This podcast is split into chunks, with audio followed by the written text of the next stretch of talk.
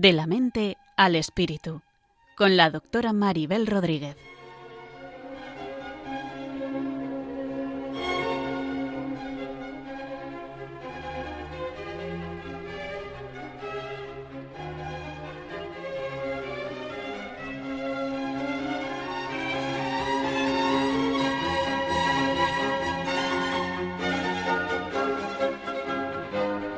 Saludos a todos y bienvenidos a un nuevo programa de la mente al espíritu, un programa que pretende tender puentes desde la psicología y la psiquiatría, la espiritualidad, a la religiosidad, para llegar a una visión del ser humano más completa e integral, donde nos podamos comprender de una manera más amplia y más profunda en diferentes sentidos. En el programa de hoy vamos a hablar fundamentalmente de el sentido de la vida ante el sufrimiento, del sentido del sufrimiento, también de, las situaciones, estas que hoy en día se van dando por, por estar en confinamiento ante la crisis del COVID-19 y dedicaremos un tiempo especial al sentido de sufrimiento o las dificultades que se dan en las relaciones de pareja y en las familias para pararnos un momento a, reflexionar y darnos cuenta que es normal que surjan problemas, dificultades y que ante estas situaciones pues lo importante es eh, pararnos, ver qué aprender, cómo crecer y, sobre todo no tomar decisiones precipitadas. Pues sabemos que, por ejemplo, en China aumentó el número de divorcios después de los, creo que fueron 76 días de confinamiento y seguramente porque esta situación enrarecida pues hizo que se viera lo negativo, que uno no se centrara en los elementos fundamentales que, que sostienen una relación y que muchas personas optaran por una ruptura. Entonces, frente a esto que toca vivir, hoy en día creo que, que, ni en el matrimonio ni en muchos aspectos, pues toca tomar decisiones importantes, como dice el famoso refrán, en tiempo de crisis, no hacer mudanza y quizás el momento de aprender, de reflexionar, de darnos cuenta de que nuestras limitaciones en nuestra relación con nosotros mismos y con los demás, sea la pareja, la familia, los amigos, pues en gran medida vienen de, dificultades internas que hemos de resolver, de vulnerabilidades que se ponen en acción ante esta situación tan rara que estamos viviendo, ante esta amenaza invisible del COVID-19 y bueno, que aunque sea invisible es muy real, y más real puede ser la opción de confrontarnos con ella y de ponernos a, conocernos mejor, como si tuviéramos una especie de retiro casero o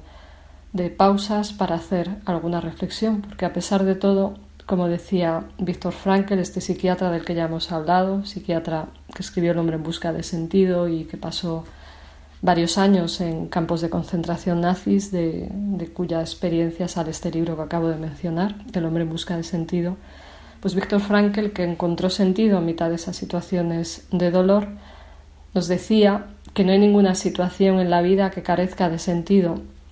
Incluso los aspectos aparentemente negativos de la vida pueden llegar a convertirse en algo positivo cuando se afrontan con la actitud correcta. Él habla de que frente a situaciones muy difíciles puede quedar la última de las libertades, que es decidir desde ese poder del espíritu humano, desde esa dimensión más profunda que tenemos todos, la posibilidad de elegir la actitud, que implica una visión desde otra perspectiva, que implica una, mirada más amplia de las cosas. A veces sufrimos de más porque nuestra mirada es estrecha, es egocéntrica, es pequeña, estamos en una visión infantil que ante la realidad de lo que nos sucede, pues aumenta el sufrimiento porque pensamos que la vida tiene que responder a nuestros deseos y cuesta aceptar que hay planes mm, pues en el mundo, el universo que trascienden nuestros deseos, nuestras expectativas y quizás pues ante todo lo que suceda sea el momento de asumir que más allá de mis planes particulares, vuestros planes particulares, pues tenemos que pensar de una forma más amplia, viendo el, el beneficio y los planes de favorecer la salud de todos desde nuestra libertad y desde nuestra propia responsabilidad. Voy a hacer un muy breve repaso de que proponía Víctor Frankl ante estas situaciones de dificultad, de sufrimiento en, relación con cómo hizo él para no volverse loco en los campos de concentración nazis.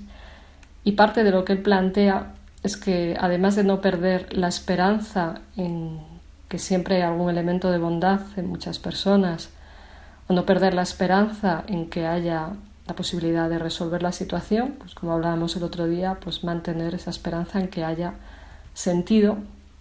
Y según muchos expertos, la búsqueda de sentido es un elemento muy importante para enfrentarnos a las situaciones de crisis y de sufrimiento, porque puede ayudarnos a, tener una visión de la realidad que nos sostenga de una forma más profunda. Las situaciones de sufrimiento pueden llevar a más profundidad porque queremos sostenernos en algo más real y más esencial, que esa es una de las maneras de enfrentarse a las dificultades, abriendo la mirada a más aspectos que antes no hemos considerado a través de un aprendizaje, aprendiendo a mirar, generando un silencio dentro de nosotros que nos permita escuchar pues nuevas posibilidades ante lo que está pasando, escuchar a otros, escucharnos desde un silencio más profundo y anclarnos en, algo más esencial, en nuestra raíz, en nuestro ser, en donde el sufrimiento puede ser una oportunidad, no quiero decir con eso que sea bueno, pero puede ser una oportunidad de logro. Frankel habla de tener el valor de sufrir, que quiere decir aprender a enfrentarnos a las situaciones difíciles con una actitud que nos lo ponga adelante como un reto, una prueba, un desafío, una situación para madurar, para profundizar también en nuestra mirada del mundo, en nuestra fe, donde para él el poder del amor es algo fundamental y es algo que está enraizado en nuestra dimensión más profunda y que, yo creo que es uno de los elementos fundamentales del sentido. Obviamente, antes hacía alusión a la pareja, pues la pareja sería un ámbito fundamental donde ese sentido del amor o ese amor esencial se pone a prueba y también es el lugar donde, uno de los lugares, no es el único donde ese amor puede crecer y manifestarse en cualquier vínculo humano o cualquier apertura a Dios, a la trascendencia, también está a prueba nuestra capacidad de amar y a prueba en un sentido positivo, que pone delante la posibilidad de nuestra creatividad, de expresar nuestra propia responsabilidad más allá de los egoísmos, de trascender nuestra mirada solo hacia nosotros mismos, hacia nuestro ego, para mirar a los otros y mirar lo esencial y lo profundo que todos tenemos, cultivando una vida interior y sin dejar de lado un cierto optimismo que nos ayude a ver aspectos de belleza, puntos positivos de todo lo que está sucediendo en nuestros días. Así que estas son de algunas de las ideas que, que Frankel proponía. Obviamente puede haber muchas más y os invito a seguir escuchando el programa a ver si podemos ir aportando algún elemento más que nos sirva a todos para reflexionar.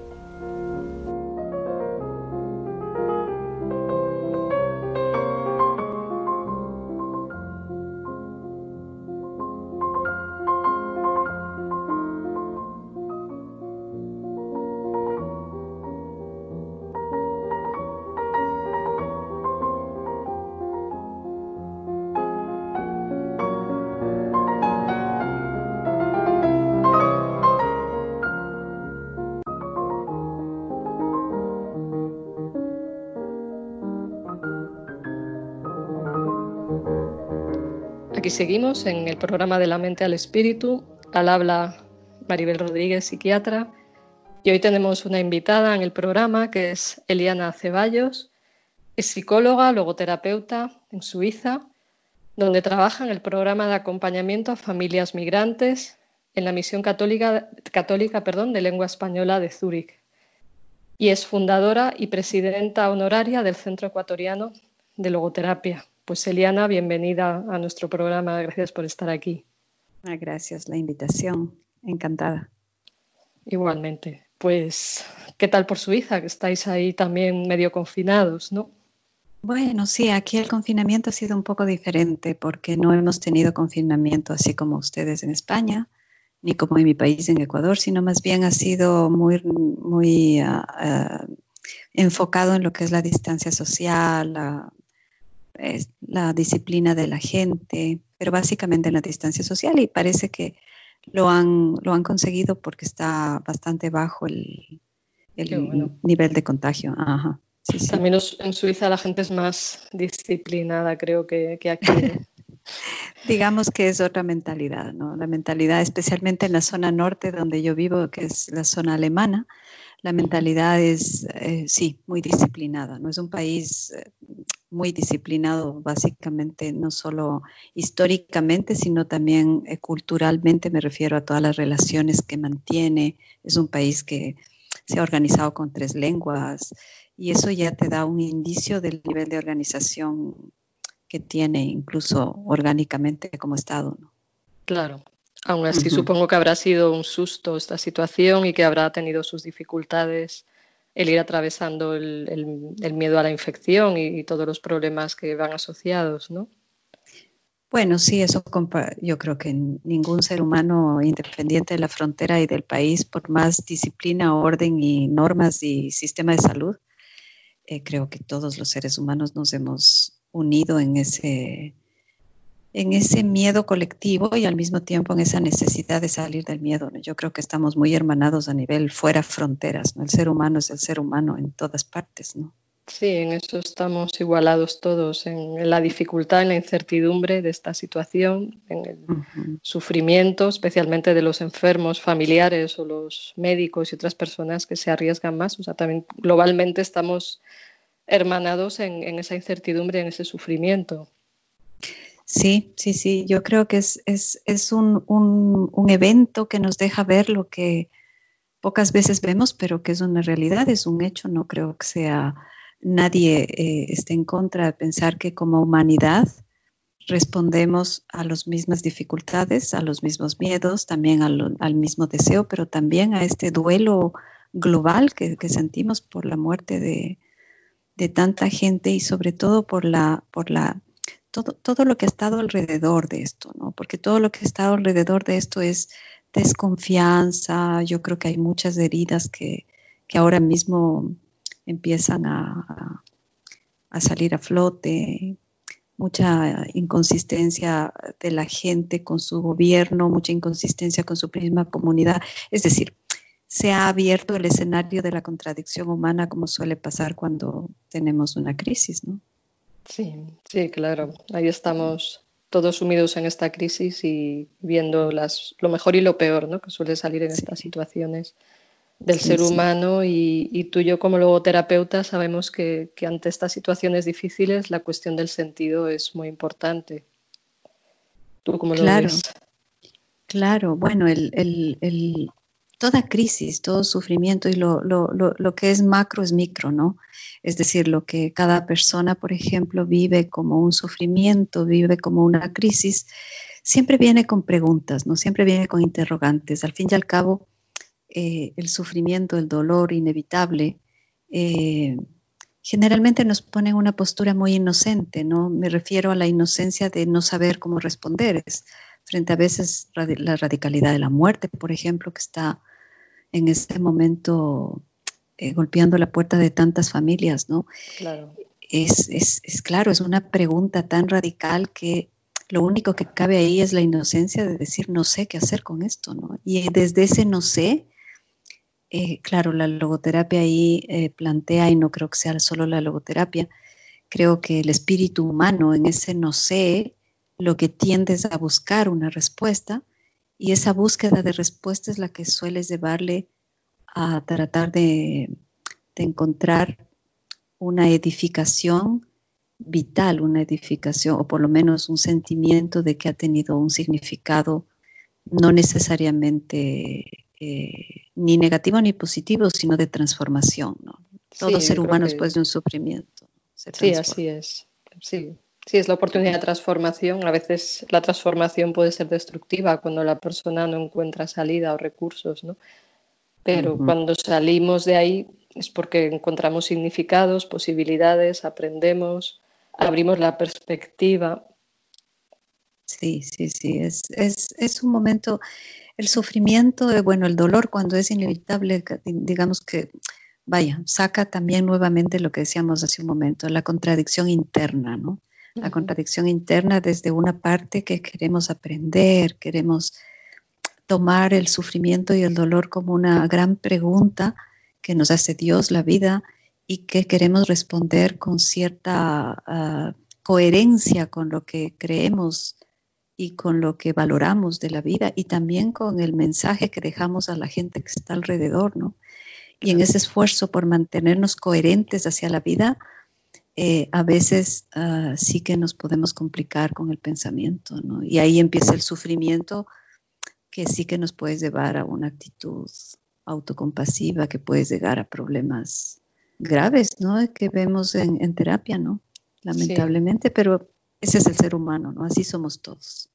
Sí, desde luego, y a la vez también me encuentro con personas que, que tengo en terapia que me dicen que por primera vez en su vida sienten que no sufren solos, que hay más gente sufriendo a la vez y alguien me decía, igual parece cruel, dice, pero es que siento que ya no soy la única que sufro y no me siento tan mal, ¿no? Igual es la falta de conciencia de que el mm. sufrimiento es algo universal, pero es curioso que personas que han tenido esa conciencia de todos sufrimos, luego sufrimiento es algo normal y ya no soy un bicho raro. Ya, que eso es, eso es muy interesante lo que dices, porque fíjate que a mí también me lo han dicho. Eh, es más, me, una persona me decía, estoy viviendo, una persona que perdió a su padre en España y que vive acá, me decía, es que siento que no estoy sufriendo sola, que estoy en, un, en una compañía con muchos dolientes en este momento, ¿no? Y uh, claro, es algo que la pandemia, la situación y la globalización por los medios de comunicación nos han enseñado, ¿no?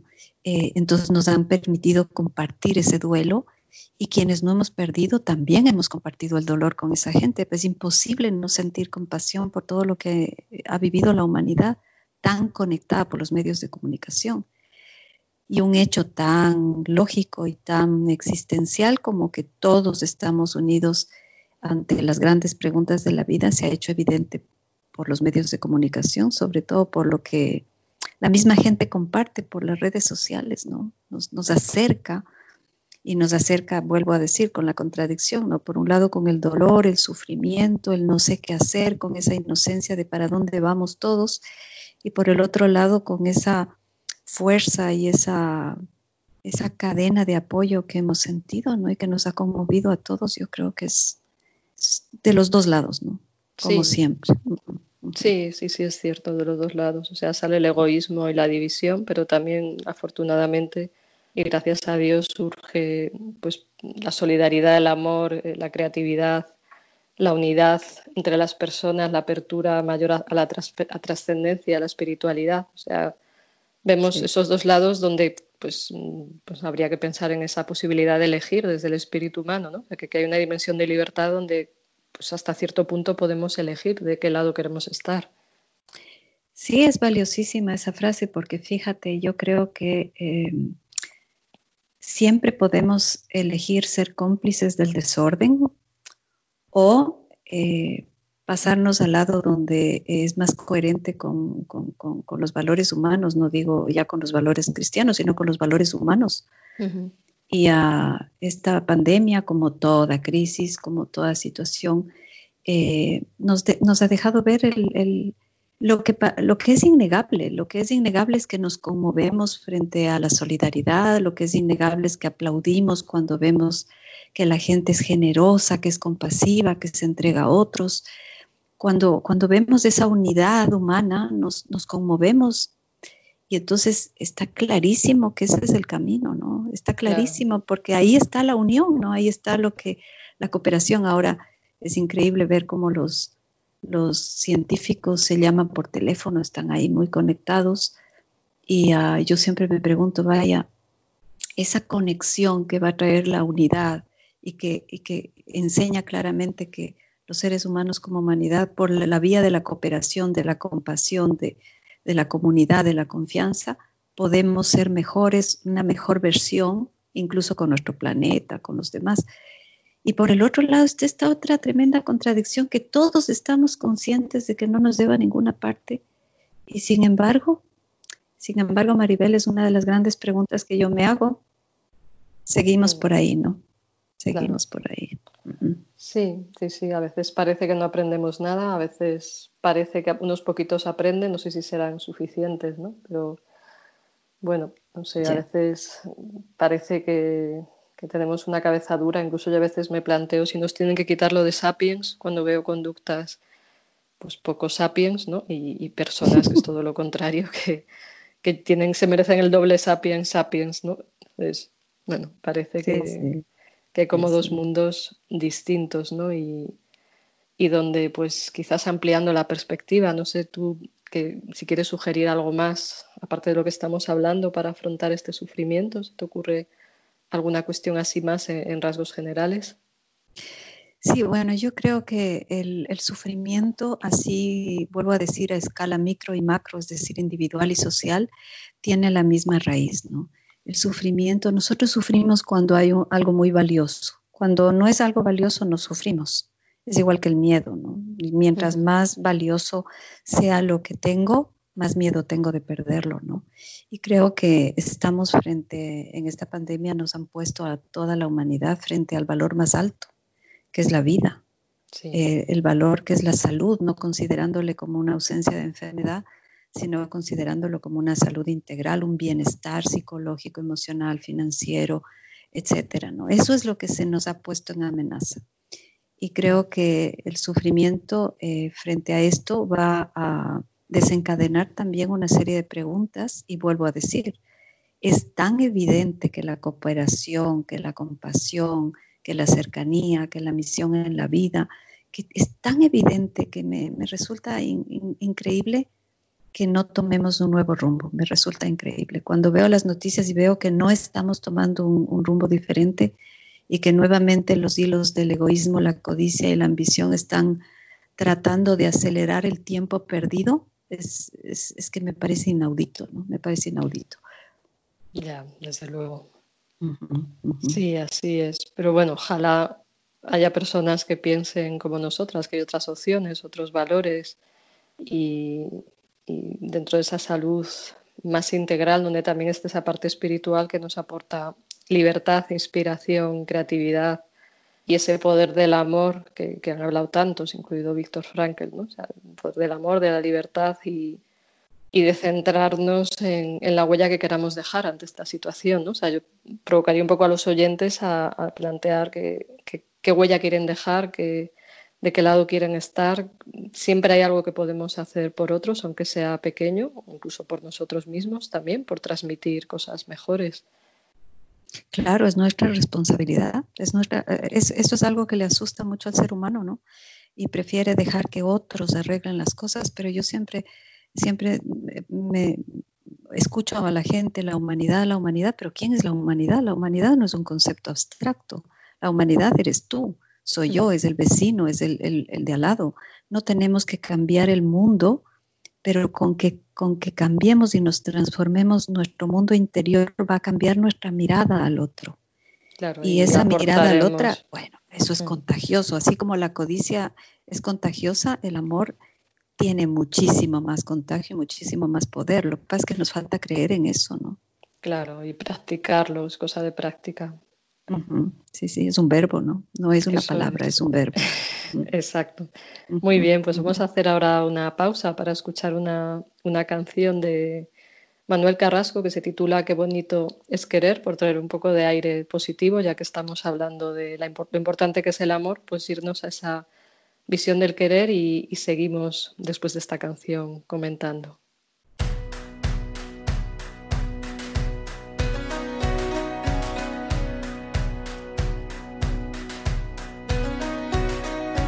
Tiene un cañón de alegría disparando en los ojos. Y todo aquel que la mira se llena de amor. Es el ángel de la guarda para los demonios. Le juro que no le exagero, todo es corazón. Tiene la vida más vida si la tiene cerca. Es el paraguas, no te baila el agua sin más tiene la risa que alivia todos los problemas. Es esa palabra que escucha cada suspirar. Es un una vela encendida porque si hay un día en la oscuridad, vierte un ratito la herida, por eso es mi amiga para bien y mal. Qué bonito es saber que siempre estás ahí. Quiero que sepas que voy a cuidar de ti. Qué bonito es querer y poder confiar. Afortunado yo por tener tu amistad.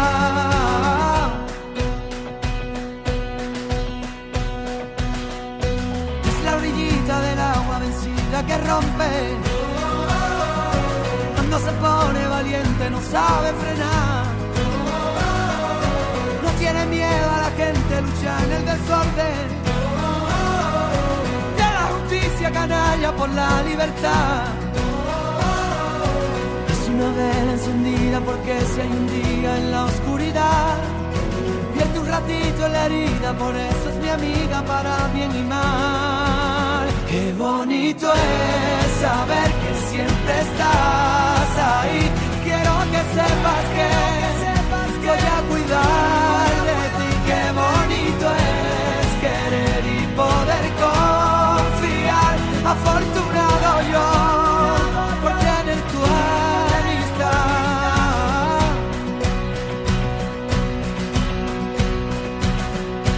Ella no supo qué hacer cuando la derrotaron ella aprendió de las lágrimas, harta de llorar. Por ello tiene ese brillo y el grito de un faro. Es el paso para el caminito perdido encontrar. Qué bonito es saber que siempre estás ahí. Quiero que sepas que voy a cuidar de ti. Qué bonito es querer y poder confiar afortunado yo por tener tu amistad.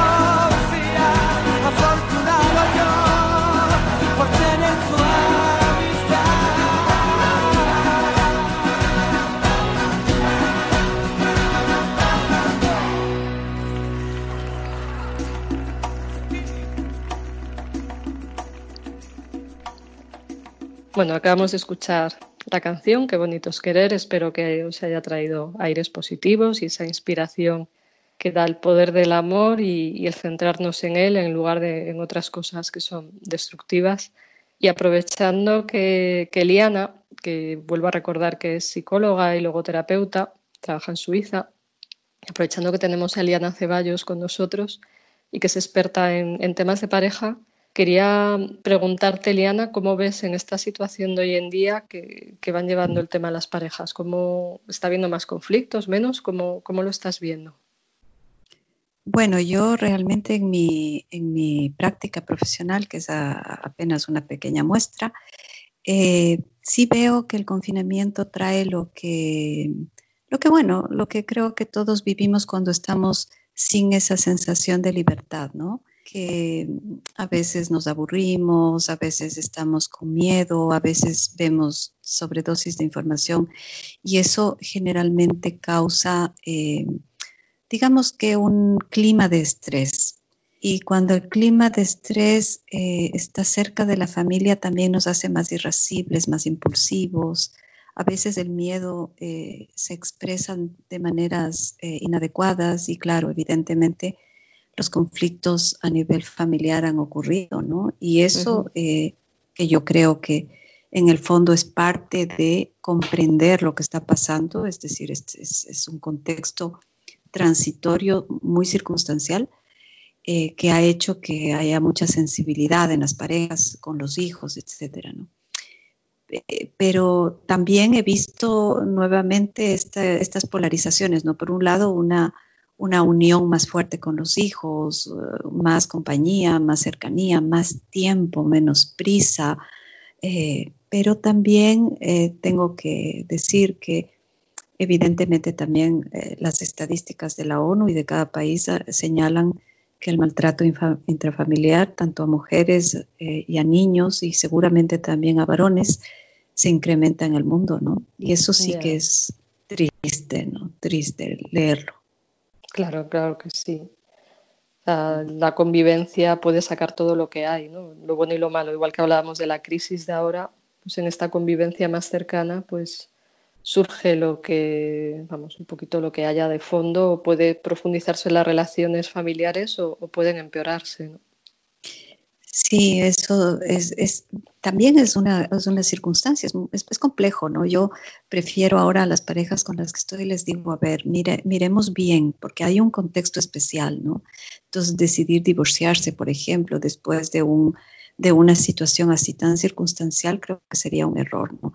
Es decir, mm cuando tenemos el miedo exacerbado, cuando tenemos esta sensación de poco control, a pesar de que no tenemos control de nada en la vida, pero digamos que eh, nos gusta idearnos eh, ciertas maneras de imaginarnos de alguna manera que tenemos control, ¿no? Pero cuando cambia esto, sí que el ser humano se desnuda de una manera y se queda muy vulnerable y a veces hay personalidades que esa vulnerabilidad no la manejan bien y entonces todo se vuelve muy confuso, ¿no? Entonces, lo que yo he visto en las parejas es eh, eso, como una confusión emocional, eh, pero también evidentemente he visto que se exacerba todo, ¿no? Es decir, si antes tenían problemas, bueno, ahora son dificultades insalvables. Si antes había agresión, bueno, ahora hay más agresión. Y claro, a mí lo que más me preocupa en el mundo de la pareja en ese, vaya, en el espacio de seguridad, en el espacio de seguridad afectiva, tanto para hijos, para todos. Lo que más me preocupa es esta introducción de la lógica del poder que, a mí ahora mismo me preocupa tanto, porque veo, porque la veo, la veo ingresando y, y, la lógica del poder me refiero a la dominación, no me refiero al maltrato, a sentirte más que otro, ¿no? y la dominación, perdona, ¿en qué sentido? Explícanos un poquito qué es esto de la lógica del poder, porque igual hay personas que no, que así de entrada no lo entienden también. O sea, lógica del poder, la dominación, ¿cómo, se manifestaría eso? Claro, en una pareja eso se ve cuando eh, hay una persona que, que, que, de alguna manera le resta la libertad a la otra y le impone. ¿Sí? Estoy hablando de poder desde la imposición, ¿no? Sí. Y claro, cuando entra eso en una pareja y uno está dominando a otro y otro se deja dominar y uno se vuelve sumiso y el otro se vuelve violento, claro, es una situación de, violencia. Aunque no, aunque no llegue a, a, violencia física, ya es una situación de violencia, porque ya no estamos hablando de lo más importante en una relación de pareja. Lo más importante es que yo te amo con tus diferencias, pero desde una conciencia absoluta de nuestra, de nuestra profunda semejanza. Si no hay esa conciencia absoluta de nuestra profunda semejanza, te amo desde la diferencia. Y si te amo desde la diferencia, siempre vamos a tener conflicto. Entonces, el amor, claro, el amor apunta a la semejanza profunda que tenemos. Entonces, cuando se mete esta lógica de violencia, esta lógica de poder, es tan radical como decir que es la elección de destruir el amor.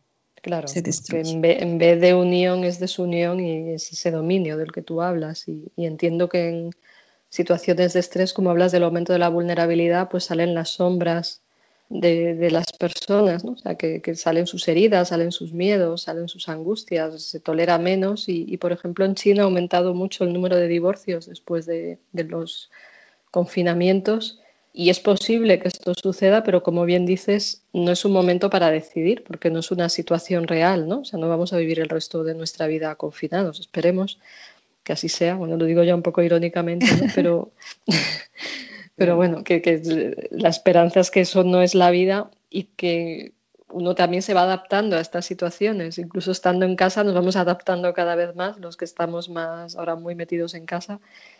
Y, y bueno, como que, ser conscientes de que estas situaciones de dificultad no son eh, la realidad y que también aquí en esta situación nueva se han activado elementos de vulnerabilidad, pues puede hacer que la gente aguante un poquito y, trate de resolver sus problemas. ¿Tú, ¿Tú qué crees?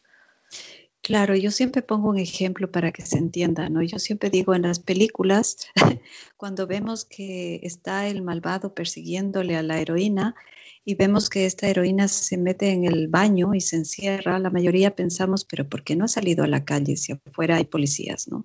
Sí. Pues yo siempre digo, claro, que así funciona el miedo en la mente humana. El miedo en la mente humana hace que no pensemos con claridad y, un, cerebro poco calmado desde el punto de vista biológico. Psicológicamente una persona llena de estrés.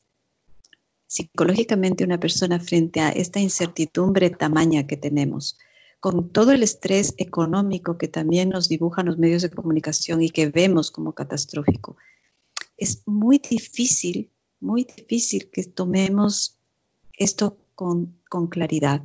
Y, y, divorciarse, por ejemplo, Maribel, es una decisión que involucra niños, involucra hijos, involucra mucho más de, que, de, solo una persona y otra, involucra muchísimos valores. Entonces, a ver, tomar una decisión de esa trascendencia, de ese impacto para varias vidas, desde una situación de estrés donde no estamos pensando con claridad, a mí personalmente me parece un desacierto, ¿no?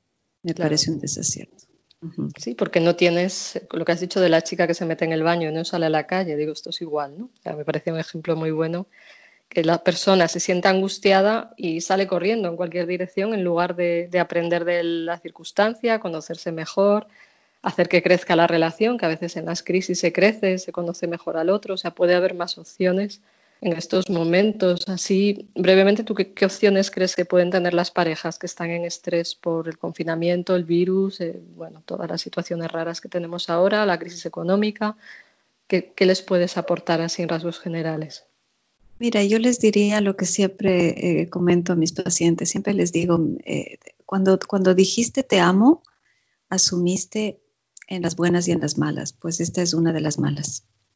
Así que cuando estamos en una situación eh, complicada, es cuando la inteligencia tiene que brotar. No, estoy hablando de la intelectual, sino estoy hablando sobre todo de la inteligencia del amor, ¿no? Es decir, es cuando yo te veo con, con, con, amor, con compasión, cuando avanzo a verte en tus necesidades, cuando avanzo a perdonarte y a disculparte esas cosas que por esta situación de estrés entiendo que estás viviendo y, eh, pero también es el momento en que podemos juntos mirar lo que está pasando sin miedo. Es decir, sin miedo. Si hay agresión, hay agresión. Si hay distancia, hay distancia. Si hay violencia, hay violencia. Porque a veces nos distraemos por no ver, ¿no? Es que hay que verlo. Y una vez que uno lo ve, claro, es que si no lo ves, nunca lo es. Es como ir a un doctor y, y, cuando vas a un doctor le pides por favor que te haga todo porque quieres ver qué tienes. Pues lo mismo, ¿no? Es que si tenemos una dificultad de pareja, la vamos a ver con coraje, con valentía. Eso es parte del amor también, eso es parte de estar juntos, vamos a mirar el problema. Porque un problema mirado desde el amor, Maribel, no es un problema, es un crecimiento. Sí, es una opción y si, no, pueden pedir una ayuda, para eso estáis los terapeutas de pareja, ¿no? Que a veces hay un complejo de ir a pedir ayuda, que solamente van los locos al psicólogo, de que estar ya fatal para ir a pedir ayuda, etcétera, y, no se dan cuenta de que puede haber herramientas desde la psicología y, por parte de expertos como, como tú que podéis aportar opciones de, tratamiento, de resolución, de comunicación, etcétera. Sí, sí, es, es un prejuicio, ¿no? Es un prejuicio pensar que, porque además hay un prejuicio con nuestra profesión, eh, de que van a expertos, ¿no? A expertos que les van a decir qué hacer. Bueno, y lo van a arreglar, como el coche, ¿no? vamos a arreglar la pareja, que me ajusten dos tornillos y para casa, ¿no? Y claro, proceso, ¿no? Si la existencia humana fuera así, entonces eh, sería muy fácil todo, ¿no? Claro, es, es, es una...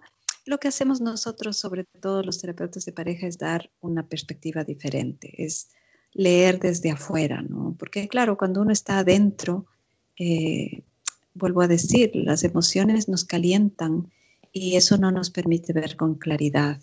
Y lo que hacemos los terapeutas es poner esa lámpara en otro lugar, en otro enfoque, desde donde podamos verlo con claridad, porque nada es, eh, yo siempre uso una frase y siempre les digo a mis pacientes, una cosa es el amor y otra cosa es el mundo del comportamiento.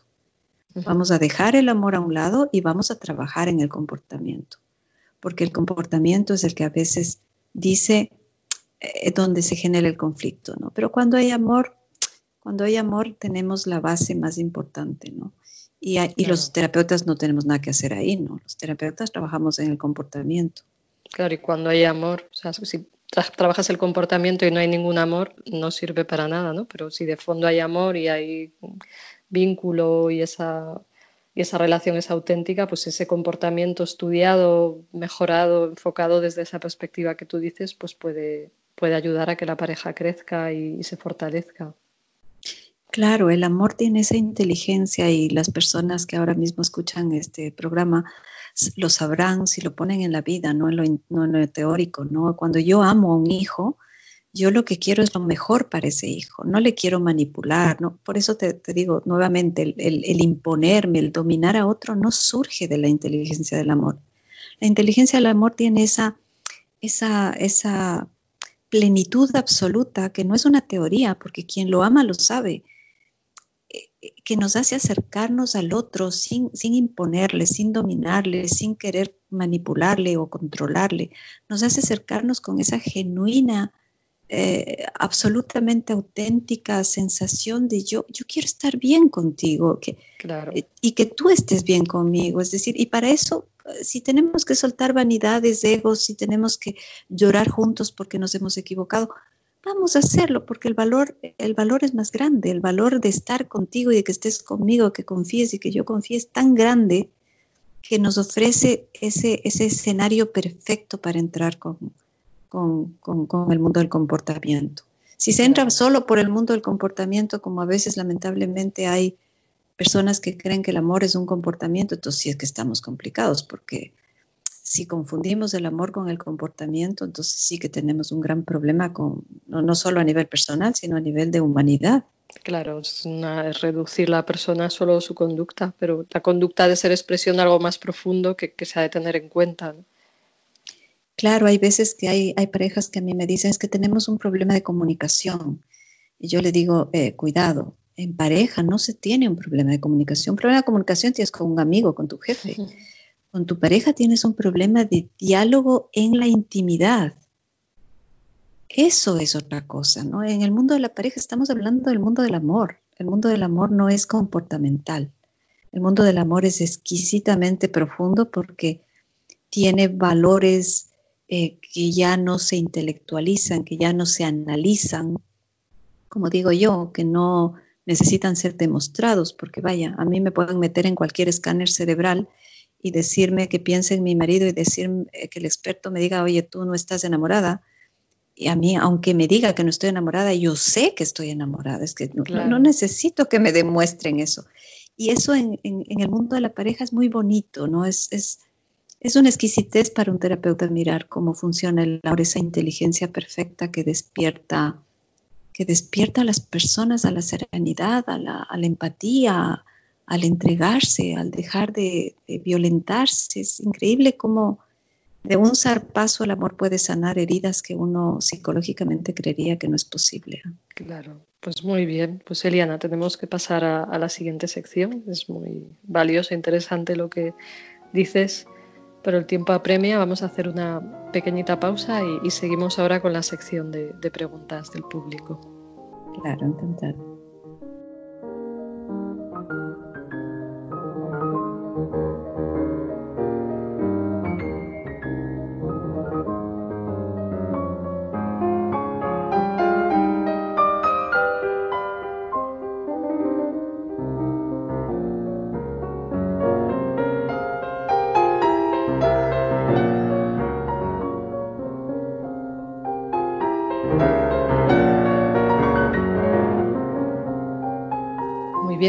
Aquí seguimos en De la Mente al Espíritu. Al habla Maribel Rodríguez y contamos hoy con Eliana Ceballos, psicóloga y logoterapeuta.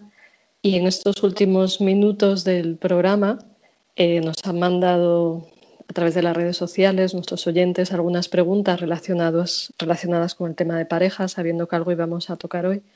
Y podemos intentar responder a las que nos dé tiempo, lógicamente. Por ejemplo, la primera pregunta nos dice, si hombres y mujeres somos tan diferentes, ¿es inevitable el sufrimiento en la pareja? ¿Cómo lo ves?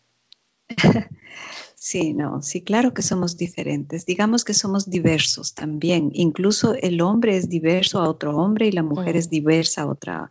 Eso es lo maravilloso, porque somos únicos, irrepetibles y absolutamente singulares. Y en el amor lo vemos, porque a mí no me pueden poner un reemplazo de mi pareja. Eh, brilla la singularidad, brilla lo único e irrepetible de esa persona. Entonces, eh, yo creo que no es, no, no, no es, la pregunta encierra eh, un error, creo yo, ¿no? Es decir, podemos ser diferentes, pero vuelvo a decir, el amor, el amor se arraiga en la profunda semejanza que tenemos. Es decir, lo pongo en, términos globales porque también se puede entender el amor también a nivel global, ¿no? Es decir, si yo veo cómo sufre ahora mismo la población, una población específica africana, claro, yo no siento la, diferencia, yo lo que siento es la semejanza, por eso siento esa pasión, eso que llamamos compasión. Siento el, entonces, el amor no, no está en la diversidad, digo en la diferencia, el amor se asienta en algo muchísimo más profundo. Claro, y a la vez Claro. no, no, sigue. Que a la vez que acoge, lo complementario, o sea, cuando esa persona única a la que se ama, pues tiene cosas distintas a mí, pues eh, ahí asumes que, acoges la, originalidad del otro. O sea, no, no, lo ves desde que hay una diferencia, sino que hay una complementariedad, ¿no? Claro, es, es, es, que, claro, diferencia, claro, todos vamos a tener diferencias, es decir, los hermanos gemelos tienen diferencias, es decir, ¿cómo gestionamos esas diferencias? Fíjate, esa es la mayor y la más profunda inteligencia que da el amor. ¿Cómo gestionar la diversidad? Es decir, la diversidad no se gestiona eh, con la lógica de poder, imponiendo eh, lo más bonito, lo más feo o el mejor o peor la, se gestiona desde la comunión y la comunión es el concepto más completo de que tú y yo somos lo mismo. Es decir, tú eres un hombre yo soy una mujer. Evidentemente nuestras naturalezas son diferentes a nivel psicobiológico y cultural, pero yo te amo y tú me amas. Yo tengo miedo y tú tienes miedo. Yo sufro y tú sufres. Yo quiero morir y digo, yo voy a morir y tú vas a morir. Yo quiero vivir feliz y tú quieres vivir feliz. Es decir, tenemos una semejanza ahí que es exactamente de la que nos enamoramos. El problema es que después, con el paso del tiempo, el mundo eh, confundimos un poquito eso y nos vamos al mundo del comportamiento y ahí el ser humano se confunde mucho, ¿no? y la pregunta que nos hace el oyente de ¿es inevitable el sufrimiento en la pareja? ¿Tú qué crees? Eh, no, no, no, creo que es totalmente evitable, eh, el sufrimiento en general es totalmente evitable cuando identificamos por qué estamos sufriendo. Creo que el dolor es inevitable, ¿sí? A mí me gusta diferenciar entre el dolor y el sufrimiento, ¿no? El dolor sí puede ser inevitable, por ejemplo, un dolor físico puede ser inevitable. Eh, el sufrimiento tiene una característica eh, de evitabilidad, cuando, cuando pensamos en dónde se origina, ¿no? Pero bueno, eso es un poco más complicado, pero sí es evitable y no en, el matrimonio no siempre tiene que haber sufrimiento. Lo que puede haber es conflicto, lo que puede haber es eh, eh, distracción de uno al, otro, o lo que puede haber es eh, cierto distanciamiento, etcétera, pero sufrimiento Claro, depende de cómo definamos, vamos, yo sufrimiento lo entiendo como dolor psicológico, momentos de malestar, eh, mm. conflicto. Luego hay quien entiende sufrimiento evitable como el sufrimiento innecesario, o sea, como el, que uno se genera con los pensamientos en torno a lo que le sucede, ¿no? Entonces, quizás que haya momentos de alguna dificultad, de malentendido, dolor, otra cosa es que sea algo, algo muy intenso, ¿no? Claro, sufrimiento ya es como suena a otro nivel, ¿no? Es decir, conflictos vamos a tener siempre, es parte de la vida, ¿no? Es más, es genial porque una pareja que vive mucho conflicto, mucho problema, también genera mucha habilidad para enfrentar esos problemas y esos conflictos. También se vuelve más creativa, hace más logros juntos, se consolida más la pareja, etcétera. Es decir, que tampoco hay que evitar el, conflicto. Sí, que se puede dar. Otra cosa es vivir en un drama. O sea, hay muchas parejas que parece que si no hay drama creen que no es, no hay amor. O sea, si no hay celos, control, exigencias, o bien eh, o sea, como que si, si no hay esa situación de tensión, como que no hay amor y hay que estar en una especie de nube rosa además de eso, o sea, que es como una gran contradicción en esos amores románticos así tanto excesivos, ¿no? De, te amo y me muero por ti, pero te mataría, ¿no? dices, pues qué contradicción, ¿no? Claro, ahí estamos justo en lo que hablábamos en la primera parte, en, la segunda parte, es decir, eso quiere decir que ya entró la lógica del poder. O sea, la lógica del poder es la que te decía destruye el amor y es básicamente eso, una exacerbación apasionada de un sentimiento que ya no es amor. Cuidado, eso no es amor, eso es apego. Eso es ya eh, que me he apegado a la imagen que me he hecho de ti y ya no me relaciono contigo, sino con la imagen que tengo.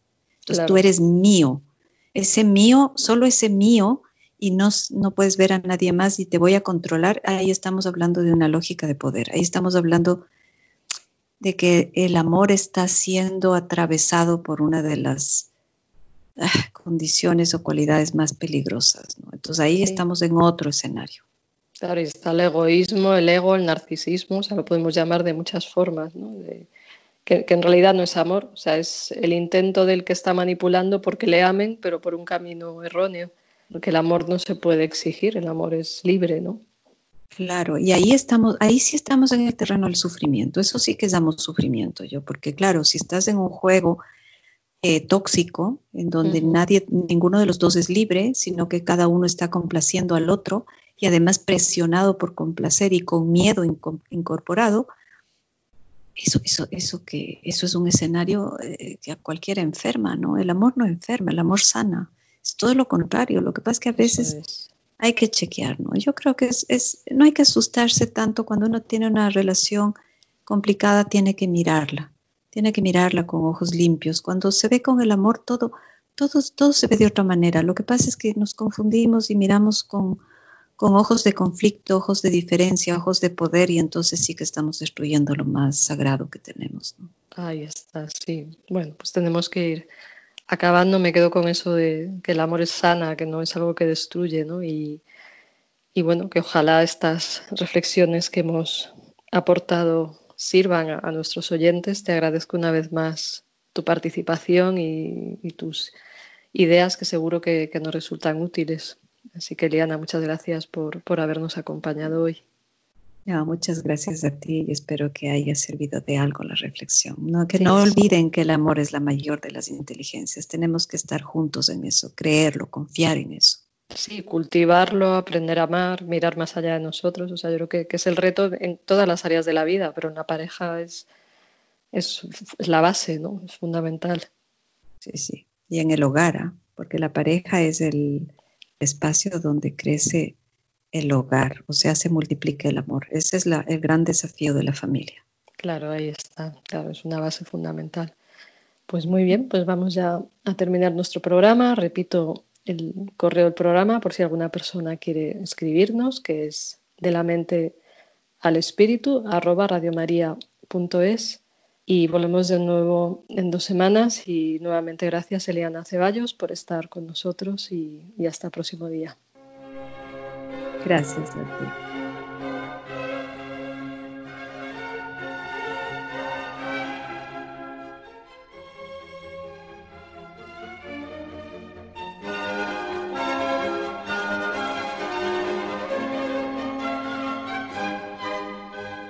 De la mente al espíritu con la doctora Maribel Rodríguez.